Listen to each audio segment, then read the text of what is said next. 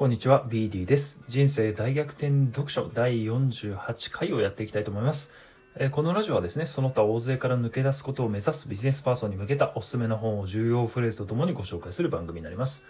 え今日ご紹介する本はですね、えっと、前回に引き続きですね、今日がもう最終回になりますが、え影響力の武器、なぜ人は動かされるのかを解説していきたいと思います。えっと、まあ、あの、前回のね、放送を聞いてなかった人に簡単にご説明するとですね、僕らがなぜ動かされるのか、人間心理のメカメカニズムに基づいて解説された本になりまして、えー著者はですね、チャルディーニ・ロバートさんという方で、えーアルアリゾナ州立大学心理学部名誉教授、米国を代表する社会心理学者の一人という方ですね。で、早速ですね、今日最終回になりますが、6章と7章から2つですね、心理メカニズムについて、えっと、ご紹介したいと思います。1つ目まず、希少性というものですね。えっと、これはですね、えっと、まあ、あの、もう想像つくと思うんですけど、要するに限られたものほど、あの、欲しくなるという心理ですね。で、このアプローチもですね、もう、もう、あの、もはや世の中に溢れていて、えっ、と、まあ、具体例を挙げるとですね、やっぱ個数限定とかですね、シーズン限定とかね、地域限定とか、まあ、いろいろありますよね。まあ、EC サイトだとね、時間限定のセールスなのもアプローチの典型だと思います。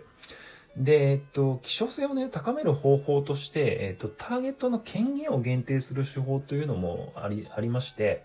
えっと、例えば、まあ、会員登録者の人のみに展開される特典を訴求したりですね、まあ、プレミア感を出したりっていうのが、あの、多くあるかなと思ってます。で、あの、これね、結構皆さんも知ってると思うので、あの、今更だと思うんですけど、これ、分かっちゃいるけど、できないっていう理論のね、典型例だと思いまして、やっぱりね、その、売れちゃうと、増やしたくなるんですよね。あの、ここ最近の話で言うと、コロナでね、マスク、非常にレアな商品になったんですけど、まあ、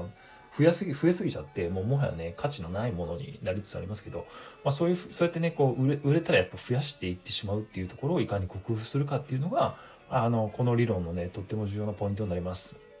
はい。で、もう一つがですね、権威ですね。これはですね、肩書きを、あの、肩書きをやっぱ信じてしまうっていうことですね。まあ、権威を持つ者に対して人は信頼を置くっていうことですね。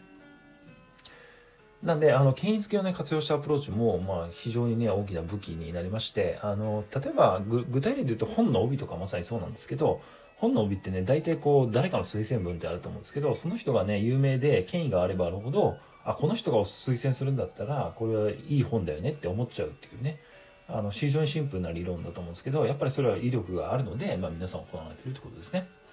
で、ビジネスに応用する事例で言うと、やっぱりあの、新規サービス、新しいサービスって、それ本当に価値あんのっていうところって非常に疑問だと思うんですけど、